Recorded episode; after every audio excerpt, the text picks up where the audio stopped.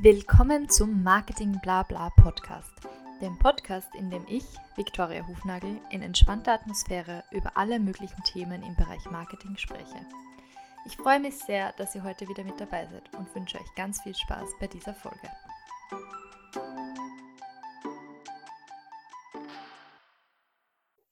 Willkommen bei einer neuen Folge von Marketing Blabla. Heute bin ich wieder mal nicht alleine, sondern habe wieder einen ganz spannenden Gast bei mir, wie eigentlich in jeder Folge. Und zwar ist heute die Susanne Lichtenstein bei mir. Hallo Susanne. Hallo. Ich freue mich wirklich sehr, dass ich ähm, die Susi heute für diesen Podcast gewinnen konnte. Ähm, sie hat nämlich tatsächlich einiges an Erfahrung im Marketingbereich äh, mitzubringen und daher gibt es da sicher auch einiges, was sie euch mitgeben kann, ähm, wenn ihr gerade dabei seid, im Marketing richtig durchzustarten oder in den, im Marketingbereich ähm, eben gerade angefangen habt und wissen wollt, ähm, wie ihr eure Zielgruppen vielleicht ein bisschen besser erreichen könnt. Ähm, ich würde jetzt die Susi einfach mal bitten, dass sie sich kurz in ein paar Sätzen selbst vorstellt. Ja, danke Victoria, dass ich heute in deinem Podcast sein darf. Ich freue mich sehr. Ich bin nämlich ein großer Fan des Podcasts.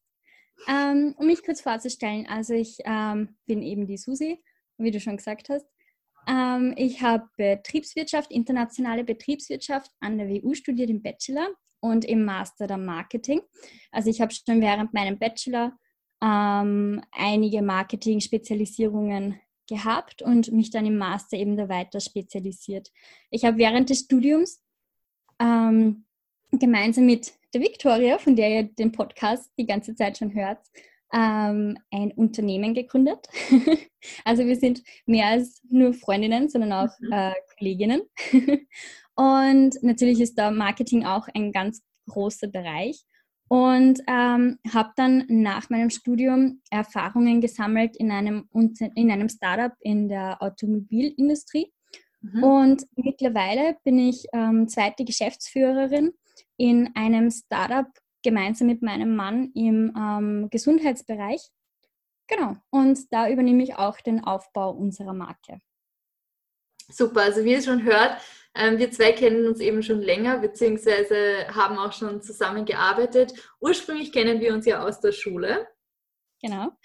ähm, ich glaube, Susi, so ein Werdegang, wie du den hast, den wünschen sich viele. Ähm, Gibt es da irgendwelche Tipps, die du uns gleich am Anfang schon mal sagen kannst, wie du da hingekommen bist, wie du jetzt, wo du jetzt bist und das in so jungen Jahren eigentlich? Ähm, was, was sind so deine, Tipp, deine Tipps, deine Key Factors? Es gibt ja manche YouTuberInnen, die schwören auf ähm, Morgenroutinen oder whatever. Also was gibt es da, was du sagen könntest, dass das ist das, was dich dorthin gebracht hat, wo du heute bist? Ähm, ja, erstmal danke, dass du das so siehst, also erstrebenswert. Ähm, ja, hm, was soll ich sagen? Also ich glaube erstens einmal, jeder Mensch hat einen eigenen Weg. Also ich würde jetzt auch nicht so ähm, pauschal sagen, es ist irgendwie alles richtig, was ich gemacht habe oder mhm. irgendwie falsch, wenn man einen anderen Weg macht. Überhaupt nicht. Ähm, es war einfach mein Weg und ich fühle mich mit dem sehr wohl. Ähm, ich habe halt schon immer sehr großen Ehrgeiz gehabt und ähm, auch einen unglaublich großen Sturkopf, wenn man das so sagen kann. Also ähm, ich glaube, das ist definitiv eine Eigenschaft, eine Eigenschaft die ähm, auf der einen Seite gut war, auf der anderen Seite natürlich auch immer ein bisschen schlecht.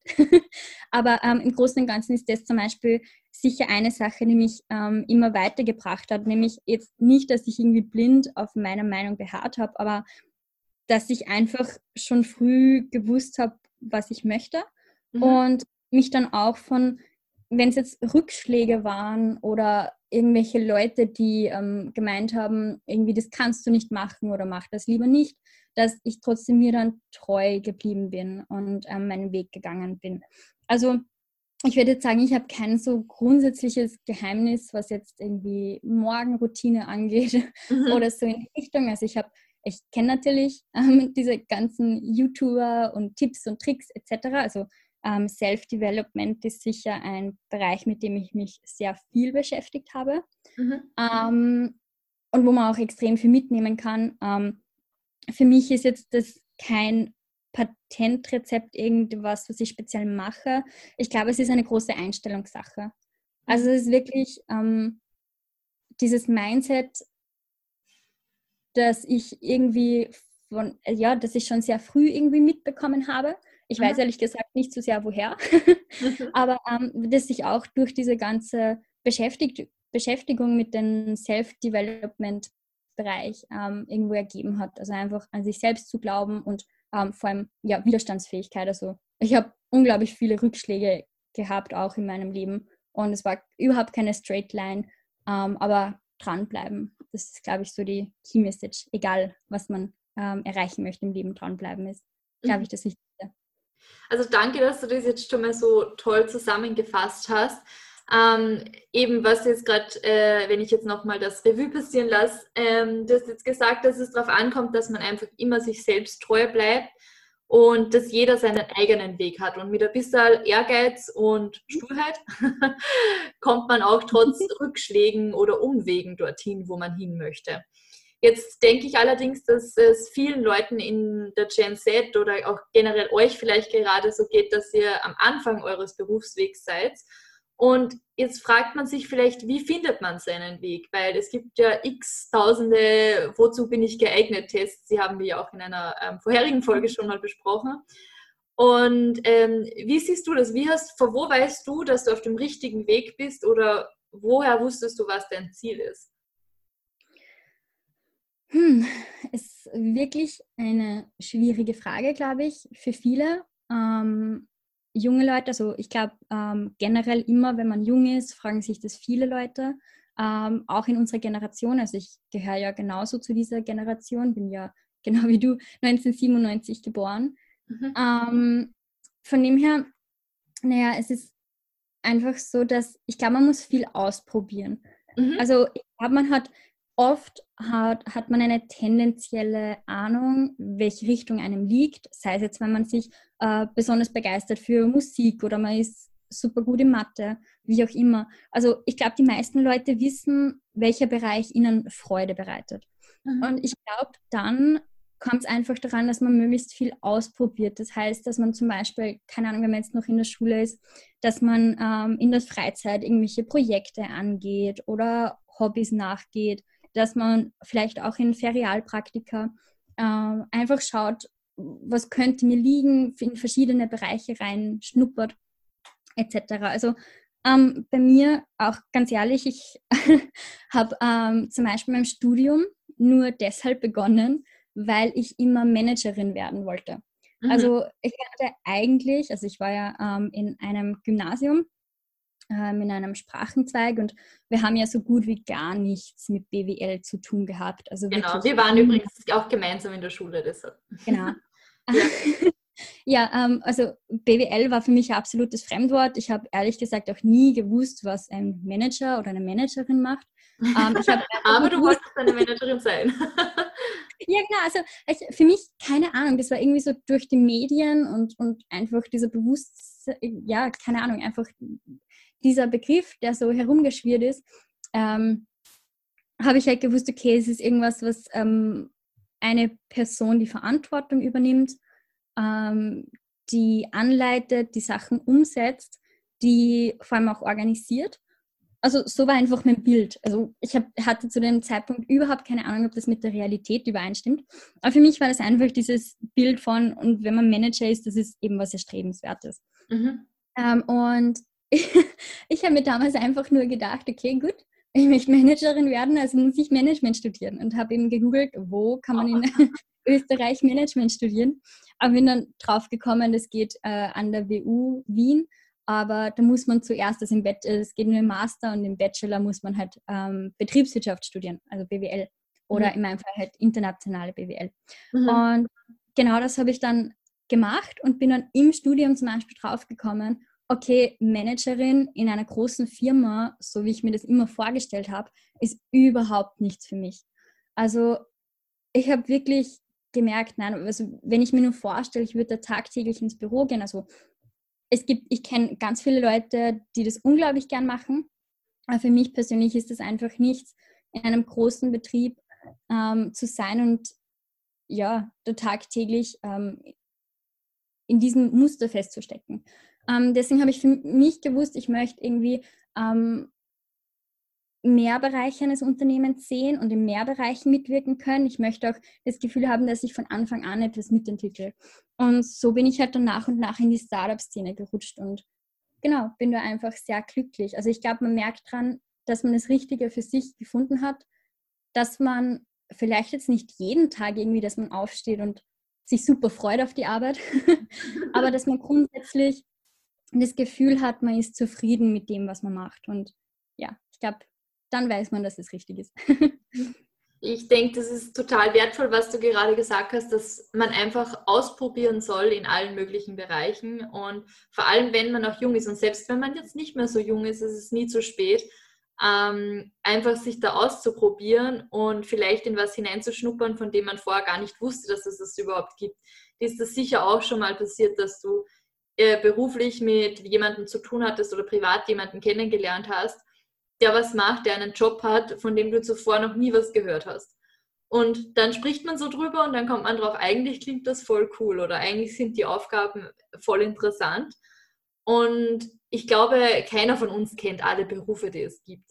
Mhm. Und das finde ich auch ähm, eben ein Faktor, der bei der Gen Z oft erschwerend dazukommt, ist, dass man eben so auf der einen Seite Zugriff auf so viele Informationen hat und die Möglichkeit hat, über so viele Dinge etwas herauszufinden. Ne?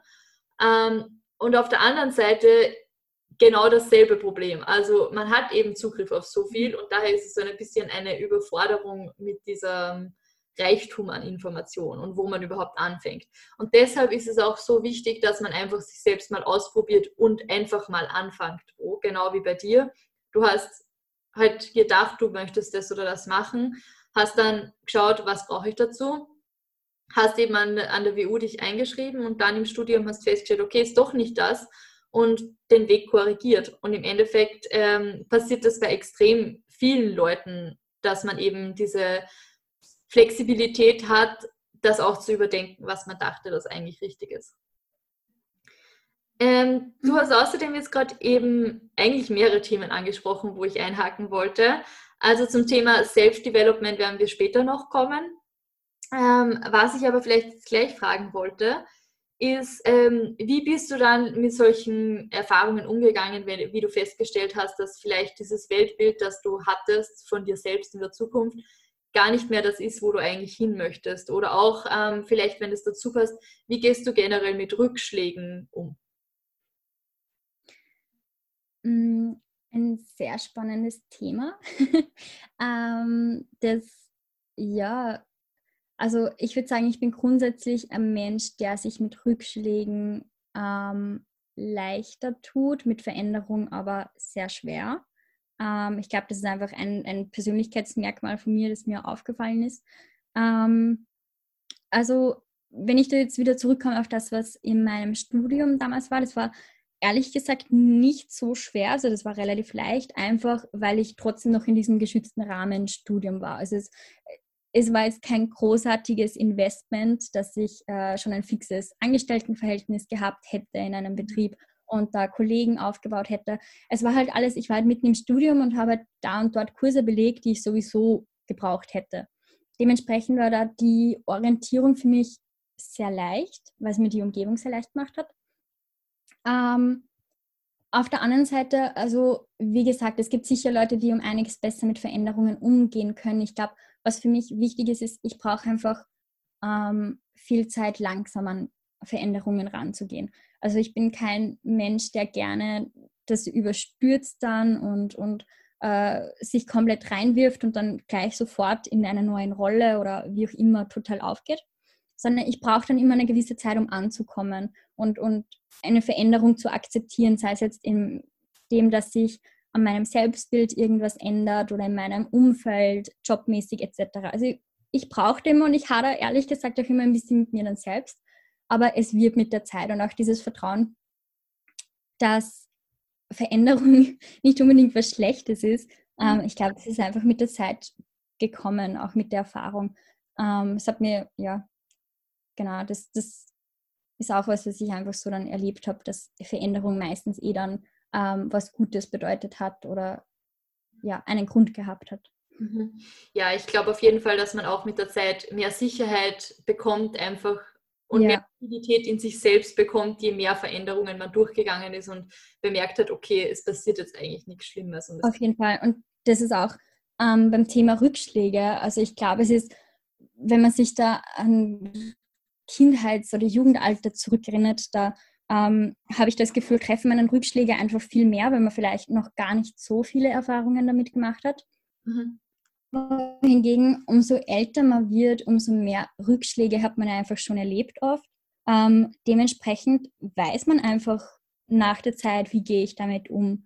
Ähm, es ist meistens eine gewisse Enttäuschung da oder irgend, ja, irgendwas Emotionales, aber dann am Ende des Tages zieht man ja daraus irgendwas. Also sei es jetzt eine Umorientierung, dass ich sage, ähm, okay, der Rückschlag ist da, weil ich eigentlich in eine falsche Richtung abgebogen bin und ich muss halt jetzt woanders wieder hingehen ähm, oder irgendeine äh, Veränderung oder auch vielleicht einfach nur ein Learning und ein Weiterentwickeln, mhm. was einen dann vielleicht in einem anderen Bereich eben wieder weiterbringt.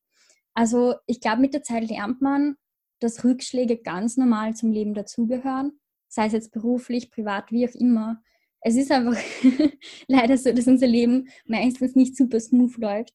Mhm. Und ja, ich glaube, man, lerne einfach mit der Zeit, man bekommt ein gewisses Selbstbewusstsein und das macht einfach die Erfahrung und die Zeit. So höre ich mich an, als wäre ich 90. ja. Ja es, ja, es geht da auch ganz oft so ums, ums Trauen, glaube ich. Also es sei jetzt zum Beispiel, dass ich irgendwen anrufe oder so, ich glaube auch was, womit unsere Generation sich sehr schwer tut. Ja. Es, geht, es geht nicht nur den Jugendlichen so, sondern auch äh, uns jungen Erwachsenen, dieser Generation, glaube ich. Ähm, also was ich so weiß von Freunden. Ähm, ja, keine Ahnung, dann ruft man mal wo an und wird man irgendwie blöd angesprochen oder, oder bekommt eine blöde Rückmeldung und beim nächsten Mal ist irgendwer super freundlich. Also das sind einfach so Sachen, Rückschläge passieren oder unangenehme Dinge, aber am Ende des Tages merkt man halt, man stirbt meistens nicht dran. Nicht dran. Absolut. Ja. Gut, dass du das ansprichst, ähm, das mit dem Anrufen, ähm, weil da ist ja auch oft so ein Konflikt zwischen den Generationen, weil ich, da brauche ich nur, mir nur meine eigene Mama anschauen. Die ruft immer überall an und sei es nur, um zum Beispiel Essen zu bestellen. Mhm. Ähm, da kann ich jetzt kurz eine persönliche Anekdote erzählen, weil ähm, wir jetzt im Lockdown natürlich ähm, wollte sich auch, wie ich meine Eltern besucht habe, wollte sie auch einfach Essen bestellen und hat dann einfach bei einem Restaurant angerufen, wo sie sonst persönlich hingeht. Und es gab aber auch keine Speisekarte online und sie wusste auch nicht, was sie möchte. Ähm, also hat sie einfach mal angerufen und gefragt, was sie so haben.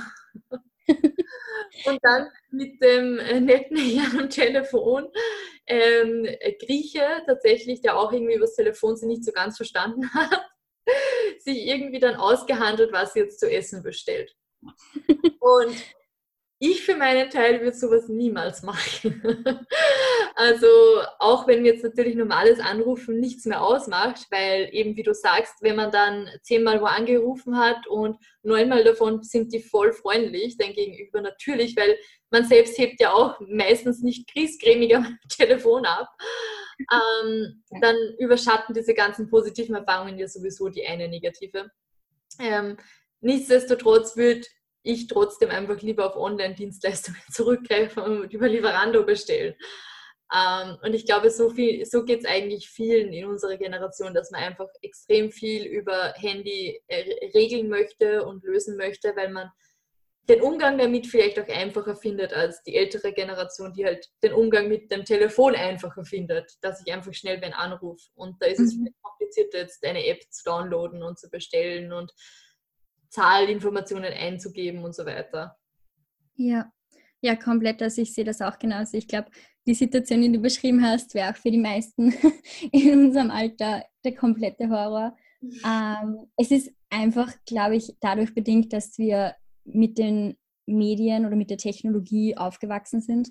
Mhm. Ähm, für uns ist das einfach, eh, wie du schon angesprochen hast, es ist einfach viel leichter. Also ich verstehe auch nicht, warum ich da anrufe und potenziell die Gefahr entgehe, dass mich der nicht äh, versteht oder umgekehrt und dass das dann irgendwie ein ziemlich awkwardes Gespräch wird. Mhm. also ähm, da bestelle ich, da drücke ich lieber drei Tasten und bestelle ähm, via App. Also ich glaube, das ist definitiv ein großer Unterschied und die müssen sich auch ähm, Marketer vor allem in der älteren Generation bewusst sein. Ich glaube, also das Bewusstsein ist da definitiv auch bei Fachleuten, aber ich glaube, das muss man einfach beachten, dass Generationen verschieden ticken und man diese Generationen auch ähm, verschieden erreicht. Also der Podcast, ähm, in dem Podcast geht es ja zum großen Teil um Marketing und ja, also das ist, glaube ich, auch im Marketing ein wichtiger Punkt, wie erreiche ich meine Zielgruppe. Und da spielen eben die Kanäle eine große Rolle, weil jede Generation da anders tickt. Mhm, absolut. Also auch diese Angst, missverstanden zu werden, wie du es jetzt super zusammengefasst hast, ähm, ist ein Faktor. Und dann, dann muss ich mir überlegen, wie erreiche ich meine Zielgruppe, wie schaut der Funnel genau aus und möchte ich da zum Beispiel eine Hürde einbauen, wo ein Telefonkontakt notwendig ist. Wäre es nicht ja. besser, das Ganze über einen Chatbot zu klären, anstatt. das, das, stimmt wirklich. Also zum Beispiel, wenn ich jetzt eine, eine Kampagne machen würde, die eben die ähm, Generation äh, Z ähm, targeten würde und ich würde, keine Ahnung, den Verkauf via Telefon einrichten, glaube ich, wäre das keine sehr erfolgreiche Kampagne. Also zumindest nicht, wenn es dann um die Abschlüsse geht. Einfach dadurch, wie du ganz richtig ähm, zusammengefasst hast. Also es, es geht einfach darum, wie erreiche ich die Zielgruppe am besten und was passt auch zu ihr. Mhm. Und das sind eben so Faktoren, das sind natürlich inhaltliche Faktoren wichtig. Ähm, im, ja, also da werden wir auf jeden Fall in anderen Staffeln noch genauer eingehen, aber in dieser Staffel geht es eben um die Zielgruppe und wie ich die erreiche. Und deshalb nochmal mein Appell, ihr müsst einfach versuchen, eure Zielgruppe so gut wie möglich zu verstehen. Und da geht es um so Kleinigkeiten wie, was schauen die als erstes morgens an? Wo schauen sie das an? Auf welchem Gerät? Ähm, wie lange konsumieren sie zum Beispiel Medien? Weil das alles mögliche Touchpoints sind, wo ihr sie erreichen könnt. Und ähm, genau das ist eben wichtig zu wissen, wie schaut ein Tagesablauf aus. Ähm, aber auch nicht nur praktisch, wie sind die Handlungen, sondern was bewegt eben diese Handlungen. Und das ist ja sehr viel, was wir in diesem Podcast machen. Äh, wie kommt es zu den Handlungen, die dann die Gen Z durchführt? Ähm, wieso machen die, wieso bestellen die Essen online und rufen nicht einfach wo an? Und was bewegt sie dazu? Weil je besser man das versteht, umso besser kann man auch darauf eingehen. Ähm, vielleicht auch eine äh, Frage dahingehend an dich. Ähm, du hast jetzt äh, schon in mehreren Firmen Kampagnen gemacht. Wie bist du da an die Zielgruppendefinition rangegangen? Was waren da so deine ersten Schritte? Was findest du extrem wichtig? Natürlich kannst du jetzt nicht eine ganze Zielgruppendefinition in einer Stunde besprechen, aber welche Punkte würdest du jetzt so speziell hervorheben möchten, wollen? Ähm, ja, ich würde sagen, grundsätzlich ist mal, also wenn man grundsätzlich, ich glaube, man kann verschieden herangehen. Man kann einerseits äh, auf einer Seite von der Produktseite herkommen und auf der anderen Seite von der Zielgruppe als ersten Schritt. Also äh, wenn ich zum Beispiel einfach ein Produkt habe mhm. und ich weiß noch nicht so wirklich, welch, wer die Zielgruppe ist, Mhm. Ähm, dann sollte ich da mal vielleicht äh, ein bisschen Forschung in die Forschung investieren oder ähm, einfach rausfinden, ja, für wen ist mein Produkt eigentlich ähm, relevant.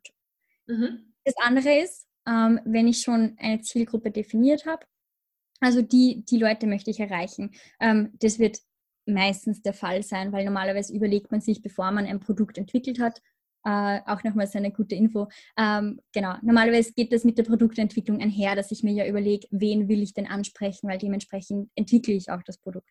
Mhm. Ähm, dann habe ich eine gewisse Zielgruppe. Ich weiß meistens einfach ganz grob, wen möchte ich erreichen.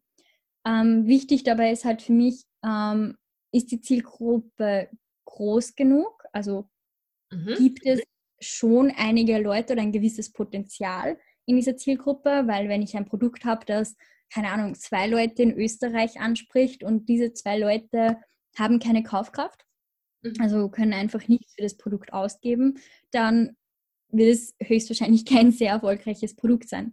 Wohingegen, wenn ich eine gewisse Größe habe, wo ich auch weiß, das wird sich rentieren, ähm, dazu investieren im Marketing etc., dann ist das in Ordnung.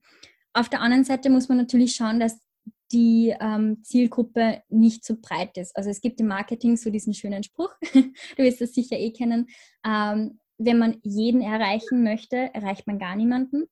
Mhm. Das hat einfach damit zu tun, dass die meisten Marketingbotschaften, ähm, wenn sie sehr breit gestreut sind, einfach schlecht auf irgend, irgendjemanden ganz konkret treffen, berühren, demjenigen im Gedächtnis bleiben etc. Ähm, das heißt, ich schaue mir mal an, okay, habe ich eine Zielgruppe, die ähm, spezifisch genug ist. Das kann ich zum Beispiel festmachen anhand äh, bestimmter Merkmale. Also äh, zum Beispiel, wenn ich sage, ich targete jetzt alle Frauen in Österreich, mhm. wird das sehr, sehr, sehr generisch sein, weil manche Frauen interessieren sich, wenn ich ein Sportprodukt habe zum Beispiel, total für Sport, andere überhaupt nicht ähm, dann wäre es einfach rausgeschmissenes Geld, wenn ich für alle Frauen in Österreich einfach per se mal Werbung machen würde. Mhm.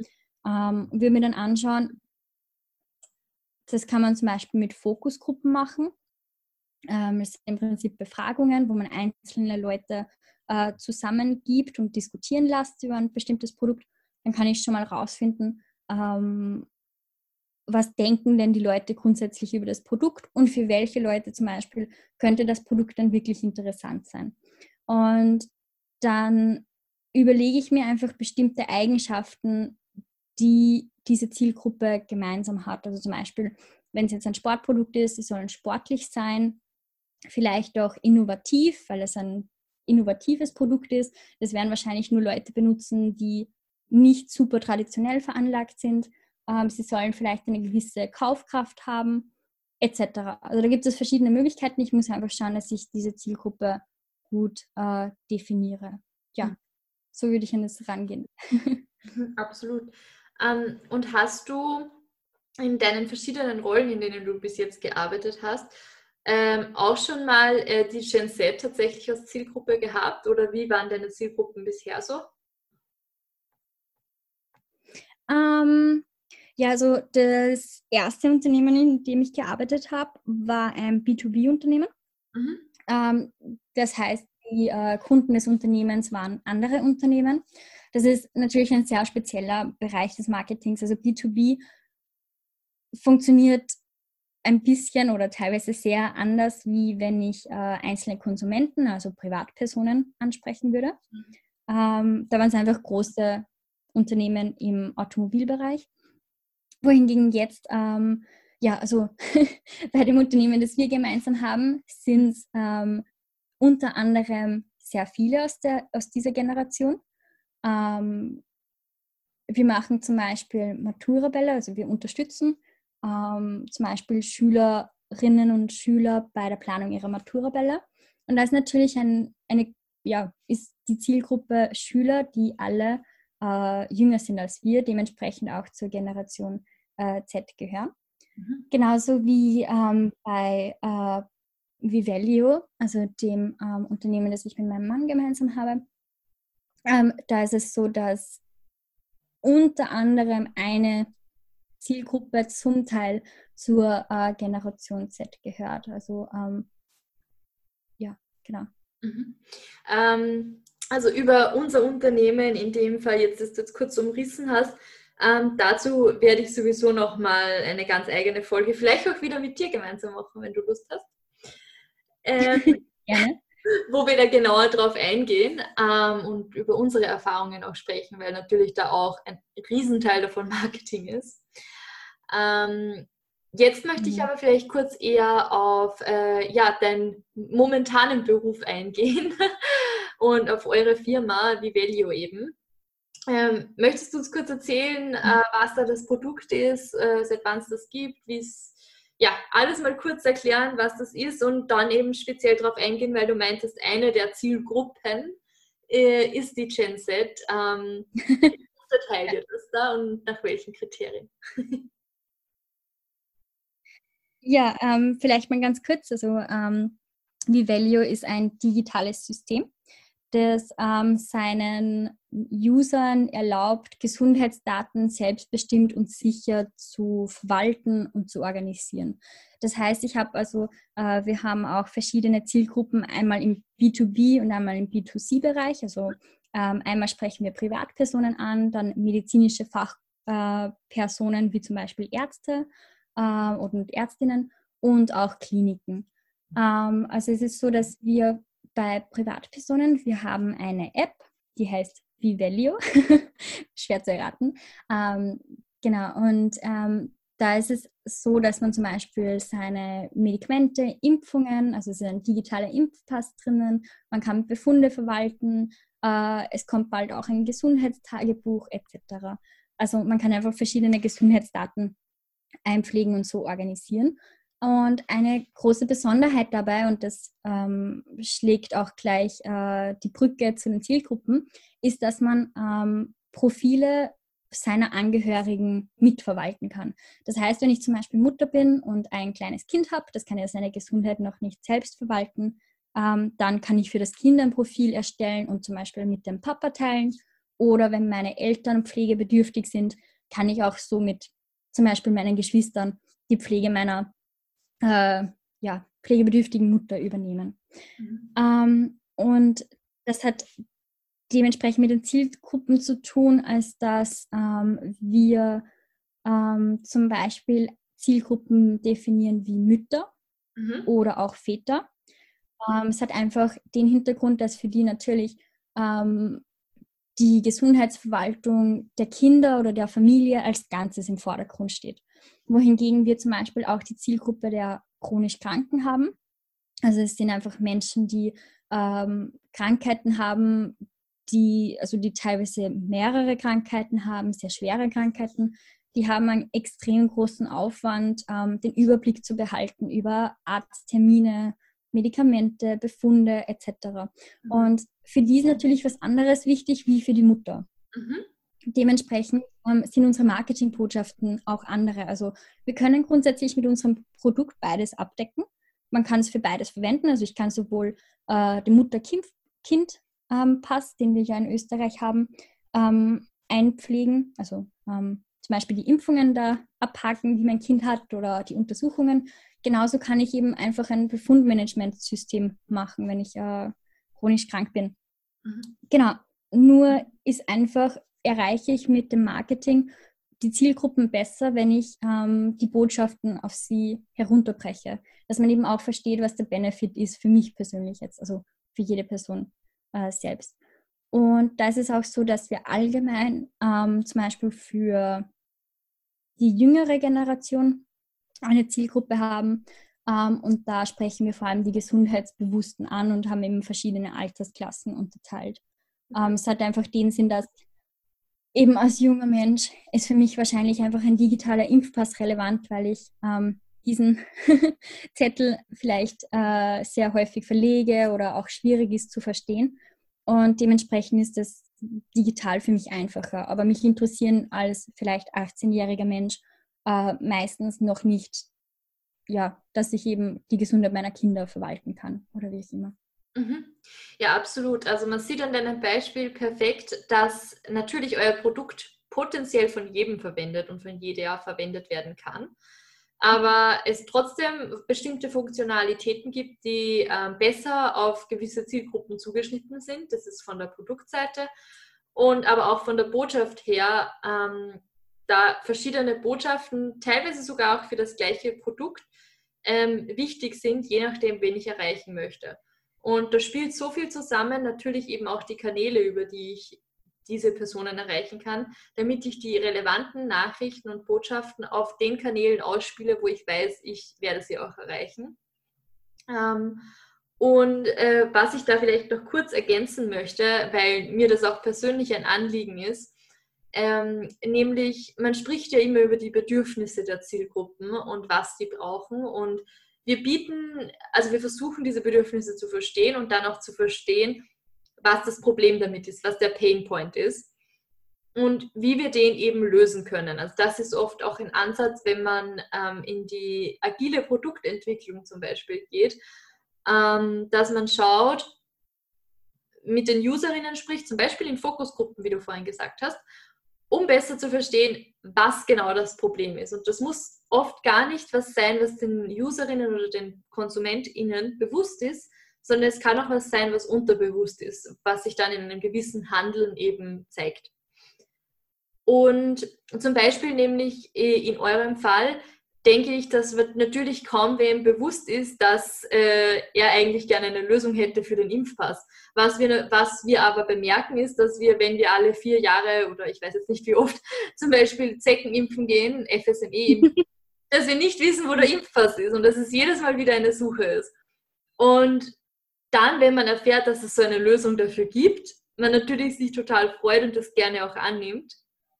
Auch wenn uns davor nicht klar war, dass wir überhaupt ein Problem damit haben, außer dass wir den Pass, Impfpass jetzt mal suchen.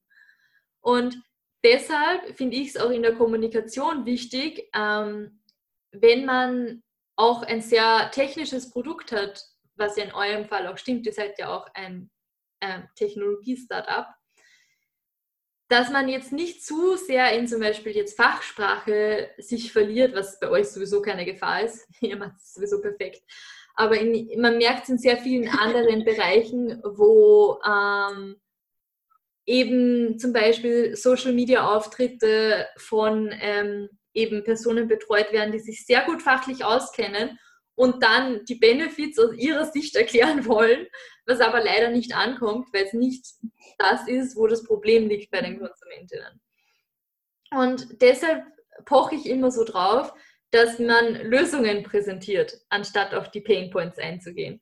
Also, dass man diese Lösungen so einfach wie es auch nur geht erklärt. Ähm, denn es ist eben vielen, man selbst als Unternehmerin äh, beschäftigt sich sehr viel mit seinem eigenen Produkt natürlich und dem, man ist sich selbst darüber komplett im Klaren und bewusst, welche Lösungen es bringt und welche ähm, Zielgruppen es bedient. Aber man muss, darf da nicht vergessen, dass man sich selbst schon so viel Zeit damit verbracht hat, sich darüber Gedanken zu machen, was vielleicht für eine andere Person, die jetzt zum ersten Mal davon hört, nicht der Fall ist. Und ähm, daher sollte man sich eben auch auf ein positives Messaging konzentrieren und nichts zuerst. Ähm, das Bewusstsein schaffen für das Problem ist natürlich super und auch gut und wichtig, aber sich nicht auf das versteifen, sondern eher auf die Lösung, denn jedes Messaging sollte ja trotzdem positiv sein und ähm, ein gutes Gefühl hinterlassen, denn keiner will, dass man mit dem eigenen Produkt ein negatives Gefühl verbindet. Äh, ja, also das wollte ich ja jetzt noch mal kurz erwähnen oder etwas länger erwähnen eigentlich. äh, ja, auf jeden Fall ähm, finde ich es toll, dass du das jetzt eben so gut erläutert hast, weil eben dein Produkt schon auf sehr viele Personen ansprechen könnte, aber ihr in eurem Messaging da sehr differenziert vorgeht. Ja, jetzt habe ich sehr lange äh, meinen Gedankengang gerade ausgeführt. Jetzt würde mich interessieren, wie du da deine eigene Rolle eigentlich wahrnimmst im Unternehmen. Du bist ja noch nicht so lange dabei wie äh, die anderen im Team und dein Hintergrund ist eigentlich auch ein bisschen ein anderer. Ähm, wie denkst du, wirkt sich da dein neuer Einfluss im Unternehmen aus und wie siehst du deine eigene Rolle auch im Marketing? Ja, ähm, also kurz zur Hintergrund äh, ja, zur Erklärung. Ähm, also ich bin jetzt seit sechs Monaten im Unternehmen und das Unternehmen wurde ähm, 2018 gegründet, ähm, eben von meinem Mann, der Gesundheits- und Krankenpfleger, ähm, ja, diplomierter Gesundheits- und Krankenpfleger äh, war vor der Unternehmensgründung, äh, einem Primar, einem Softwareentwickler und äh, einem Experten für Medizintechnik. Also ähm, da ist sehr stark die Kompetenz ähm, aus dem Medizinbereich beziehungsweise aus dem äh, Softwareentwicklungsbereich. Und das war am Anfang schon sehr spannend für mich. Also ähm, als, ich, als ich vor ja, circa einem halben Jahr ins Unternehmen eingetreten bin. Ähm, ganz einfach, weil ich mich am Anfang ein bisschen wie so ein Alien gefühlt habe. Mhm. also äh, ich kann mich noch erinnern, dass ganz am Anfang ist, sind immer wieder Begriffe gefallen bei denen alle anderen im Prinzip einfach nur ja genickt haben und weitergesprochen haben und ich immer die ganze Zeit gedacht, ja, keine Ahnung, was heißt das überhaupt? Also äh, so, ja, Stichworte sind zum Beispiel Triage oder Interoperabilität. Also das sind einfach Begriffe, die äh, in der Medizin oder auch in der Medizintechnik komplett klar sind oder für alle Leute, die auch mit äh, Krankenhäusern zusammenarbeiten in der Organisation. Es war aber für mich rein mit einem wirtschaftlich Marketing spezifischen Hintergrund überhaupt kein Begriff. Und ähm, das war am Anfang auch sehr lustig, weil ähm, ja, bei der Gestaltung der Marketingkampagnen und so weiter ähm, muss ich natürlich immer ähm, den anderen auch vermitteln, sehr stark vermitteln, warum ich Sachen mache und was ich mir dabei denke. Also ähm, ich glaube, das, was man gerade im Bereich Marketing unterschätzt ist, ähm, dass man doch ein sehr großes Fachwissen hat. Also man denkt immer, keine Ahnung, wenn ich Medizin studiert habe oder wenn ich äh, programmieren kann, dann habe ich ein gewisses Fachwissen. Und im Marketing hat man oft das Gefühl, es ist alles sehr schwammig und jetzt nicht so ein, ein spezifisches Wissen, das ich habe. Ähm, das ist aber eigentlich überhaupt nicht so und man weiß eigentlich oft sehr viele Sachen, die für andere Sachen, äh, für andere Leute ähm, überhaupt eben auch kein Begriff sind oder, oder über die andere Leute aus anderen Bereichen einfach noch nie nachgedacht haben. Und ähm, dementsprechend glaube ich, ist es einfach wirklich wichtig, dass man ähm, von der technischeren Seite ähm, hin zu der Marketingseite, dass da auch ein gewisses ähm, ja, dass da einfach eine gute Kommunikation passiert und ein guter Austausch. Und dass man da auch sehr offen miteinander ist. Also dass zum Beispiel auch gerne mal äh, die Techniker nachfragen, ja, warum machen wir das jetzt eigentlich? Oder mhm. warum diese Zielgruppe? Oder wieso exakt dieses Wording oder, oder dieses Bild? Oder was denkst du dir dabei? Genauso, dass ich ähm, von der Marketingseite her einfach auch Verständnis haben muss, dass Sachen, die für mich oft logisch sind, ähm, dass die für andere Leute eben aus anderen Bereichen vielleicht noch nie Thema waren. Und da ist es für mich halt, sehe ich mich einerseits in, also in dem Fall dadurch, dass ich eigentlich jetzt die einzige Person bin, die ähm, diesen betriebswirtschaftlichen Hintergrund hat, ähm, beziehungsweise also, ähm, diesen Marketing-Hintergrund vor allem, ähm, einfach auch in der Rolle, dass ich Verständnis für die anderen zeige ähm, und selbst auch versuche, sehr transparent zu sein. Und ich glaube, das ist auch wichtig als Marketer, dass man weiß, man kann nicht, also meistens in der Realität äh, funktioniert es nicht so, dass ich einfach mich hinsetze und mir denke, so, so, so mache ich das alles. Ähm, weil meistens ist es eine viel engere Zusammenarbeit auch mit der Produktion. Mhm. Bei uns zum Beispiel ist es auch so, dass ähm, viele Funktionen, also ähm, die App ist für iOS schon heraus und äh, kommt bald für Android. Also Anfang 2021 ist die äh, App auch für Android verfügbar. Ähm, und wir entwickeln aber laufend weiter.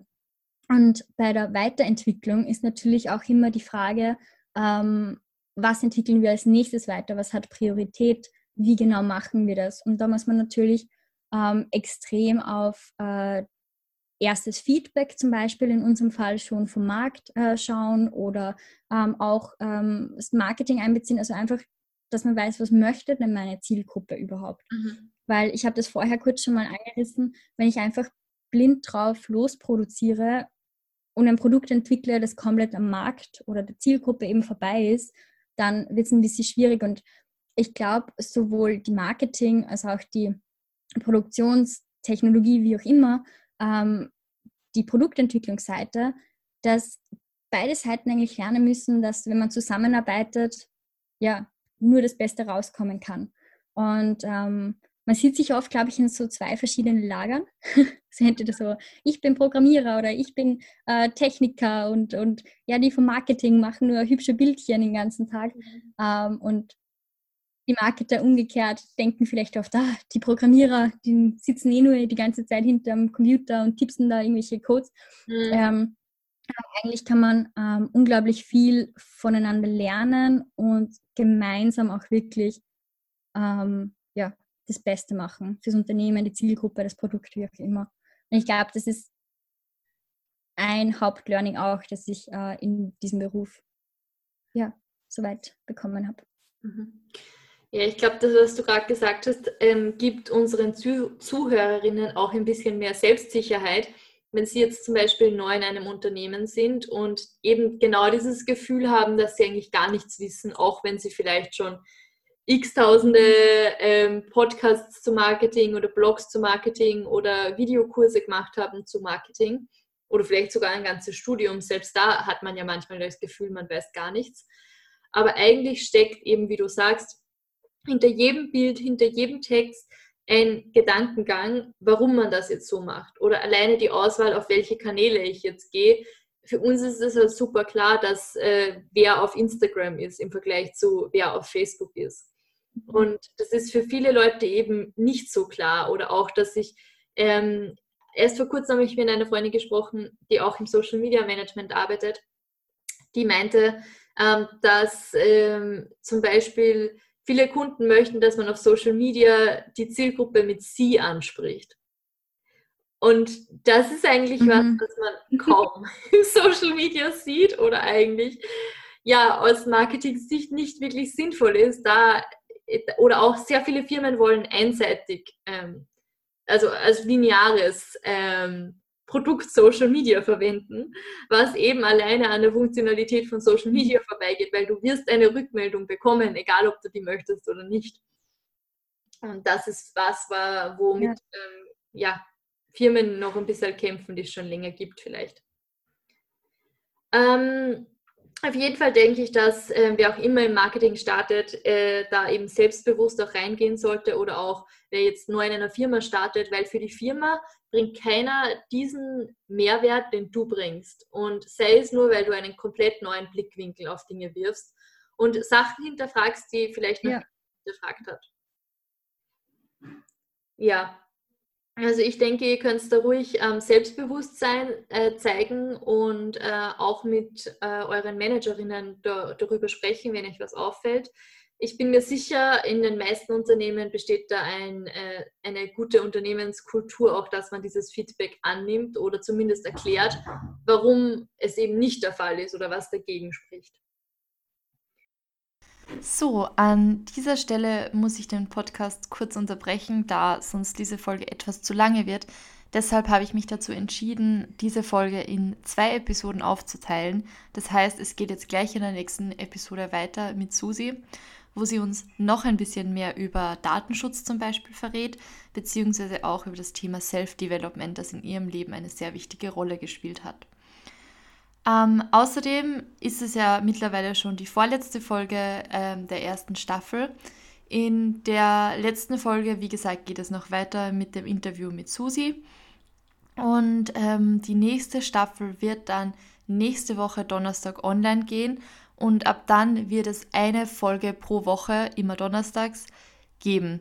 In der ersten Folge schon mal das kleine Preview auf die nächste Staffel wir werde ich zuerst noch kurz auf diese Staffel zurückblicken und euch dann in das neue Thema der nächsten Staffel einführen. Ich würde mich freuen, wenn ihr wieder mit dabei seid. Und jetzt gibt es noch eine kurze Begriffsdefinition von einem Begriff, der in dieser Folge besonders häufig gefallen ist. Und zwar möchte ich auf den Begriff Funnel genauer eingehen, und zwar in diesem Fall auf den Marketing Funnel. Ähm, Funnel ist ja Englisch für Trichter und damit wird der Prozess gemeint, den ein Kunde oder ein Interessent durchlaufen muss, von dem ersten Moment an, wo er von der Marke hört, bis zu dem Punkt, wo er dann auch zum ähm, Käufer oder Konsumenten wird, beziehungsweise zum regelmäßigen Käufer oder Konsumenten. Ähm, grundsätzlich ist der Marketing Funnel schon ein etwas älteres Konzept und wird jetzt häufig von der Buyer's Journey schon abgelöst. Ähm, was das bedeutet, erkläre ich auch gleich.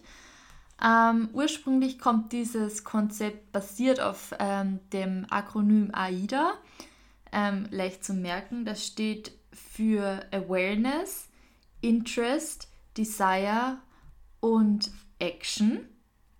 Und ähm, das kommt aus der, ursprünglich aus der Werbung, nämlich dass man zuerst mal die Aufmerksamkeit eines Kunden, einer Kundin auf sich lenken muss, das Interesse wecken muss als nächsten Schritt. Der dritte Schritt wäre dann ein Bedürfnis zu wecken, ähm, dieses, diesen ähm, dieses Produkt oder diese Dienstleistung zu wollen, beziehungsweise dieses Bedürfnis schaffen hat es früher geheißen, jetzt ist es mehr so dieses Bedürfnis hervorbringen, weil man eigentlich häufig davon ausgeht, dass dieses Bedürfnis schon existiert aber das eben noch nicht bewusst ist. Und der letzte Schritt ist dann die Action, also die Handlungsaufforderung. Häufig ähm, wird das auch mit einem Call to Action mit eben irgendeiner ähm, Stupser in die richtige Richtung sozusagen. Ein, zum Beispiel ein Button auf einer Website kann sowas sein, eine Handlungsaufforderung. Und ähm, dieser Prozess ist ja aus der Sicht des Verkäufers, aus der Sicht des Unternehmens. Und da ja heutzutage Content Marketing eine sehr wichtige Rolle spielt, ähm, wird häufig eher jetzt schon auf die Buyer's Journey geschaut. Ähm, und zwar beschreibt die Buyer's Journey praktisch ähm, den Funnel aus der Sicht des Kunden, der Kundin. Der Funnel ist ja so aufgebaut, dass man zuerst eben eine sehr breite Masse erreicht und dann werden es immer weniger Menschen, weil natürlich zuerst ähm, habe ich vielleicht die Awareness von äh, einer sehr, sehr großen Gruppe an Menschen und dann ähm, narrowt sich das down Schritt, äh, Schritt für Schritt und kommt zum Schluss zu den Menschen, die dann tatsächlich aufkaufen. Und die Buyer's Journey im Vergleich dazu ähm, beschreibt, wie gesagt, den gleichen Prozess, eben diese Awareness. Dann der zweite Schritt ist eben Consideration, das wäre dieses Interest und Desire in dem AIDA-Modell. Und am Schluss dann die Conversion, die Action, dass man praktisch von einem Lead den, den Interessenten als Lead zuerst sieht und am Schluss dann als tatsächlichen Kunden. Und in dieser Buyer's Journey geht es halt darum, dass man am Anfang dem Käufer sein Bedürfnis noch nicht klar ist, er noch nichts darüber weiß über das Angebot und dann darauf aufmerksam wird. In der zweiten Phase, in der Consideration Phase, ähm, versucht der Kunde aktiv nach Lösungen für sein Problem und sieht sich eben verschiedene Möglichkeiten an und ist da als aktiver Teilnehmer dabei. Das heißt, es ist mehr ein Pull-Prinzip. Der Käufer zieht sich das oder der Interessent zieht sich die Informationen raus, die für ihn oder sie relevant sein könnten. Und am Schluss, in der letzten Phase, in der Conversion Phase, ähm, entscheidet er sich dann dazu oder sie sich dann dazu, ein Produkt zu kaufen oder zu konsumieren und wird dann zum Beispiel auch im nächsten Schritt noch ein loyaler Kunde zum Beispiel. Ähm, was eben wichtig ist, wieso wir diesen Funnel brauchen, ist, weil wir verschiedene Marketingaktionen, ähm, na, je nachdem, in welcher Phase wir einen Kunden, eine Kundin erreichen wollen, einsetzen. Und das bedeutet, dass zum Beispiel in der Awareness Phase ähm, normale Werbungen ähm, oft äh, verwendet werden, um eben ein größeres, breiteres Awareness zu schaffen. Zum Beispiel sehr viele Informationsdinge äh, wie Social Media Seiten, ähm, Blogs, ähm, zum Beispiel einfach nur die Landingpage von einer Website sind so Dinge, die man in der ersten Phase als Kunde sucht. In der zweiten Phase, wenn ich mir dann schon überlege, hm, möchte ich das jetzt Produkt, dieses Produkt von diesem Anbieter kaufen oder von jemand anderem, sind dann sehr detailliertere Informationen für mich wichtig. Also da geht es zum Beispiel um ähm, ein E-Book vielleicht schon, das ich mir anschaue oder Studien, die ich lese oder Case Studies, Webinare, ähm, irgendwelche Live-Sessions online. Also da ist schon wirklich mehr Involvement hier vom, vom Kundenseite, dass er sich wirklich bewusst mit etwas beschäftigt. Und in der letzten Phase geht es dann sozusagen ans Eingemachte, wo dann der Käufer oder die Käuferin entscheidet, ob er sie das Produkt kaufen möchte oder nicht. Und da ist auch persönliche Beratung sehr wichtig. Ähm, Events, auf denen man sich kennenlernen kann. Ähm, je nachdem natürlich, wie, ähm, wie groß die Entscheidung ist, ob es jetzt ein kleines, günstiges Produkt ist oder ein sehr teures zum Beispiel. Und man versucht eben den Käufer, den Kunden durch diesen Sales Funnel zu führen und ihn zu begleiten und ihm optimal und in jedem Zeitpunkt das zu geben, was ähm, er sie benötigt, um den nächsten Schritt zu wagen. Ähm, ich hoffe, ich konnte es jetzt einigermaßen gut erklären, was der Unterschied zwischen Funnel und ähm, der Buyer's Journey ist. Ähm, sonst es mir eben wie immer gerne Bescheid auf Instagram, dann erkläre ich das eben nochmal kurz. Ähm, es wird auf jeden Fall noch öfter vorkommen, kommen das Wort Funnel und an dem kommt man auch kaum herum, wenn man im Marketing heutzutage arbeitet. Das war's auch schon wieder mit dieser Folge von Marketing Blabla. Vielen Dank fürs Dabeisein. Wenn euch die Folge gefallen hat, würde ich mich freuen, wenn ihr dem Podcast folgt, um keine weiteren Folgen mehr zu verpassen. Weitere Infos zum Thema gibt's auch auf Instagram bei @marketingblabla. Ich freue mich außerdem immer über euer Feedback oder Kommentare. Ganz einfach via Instagram Directs oder via E-Mail an victoria.hufnagel.livest.at. Bis zum nächsten Mal.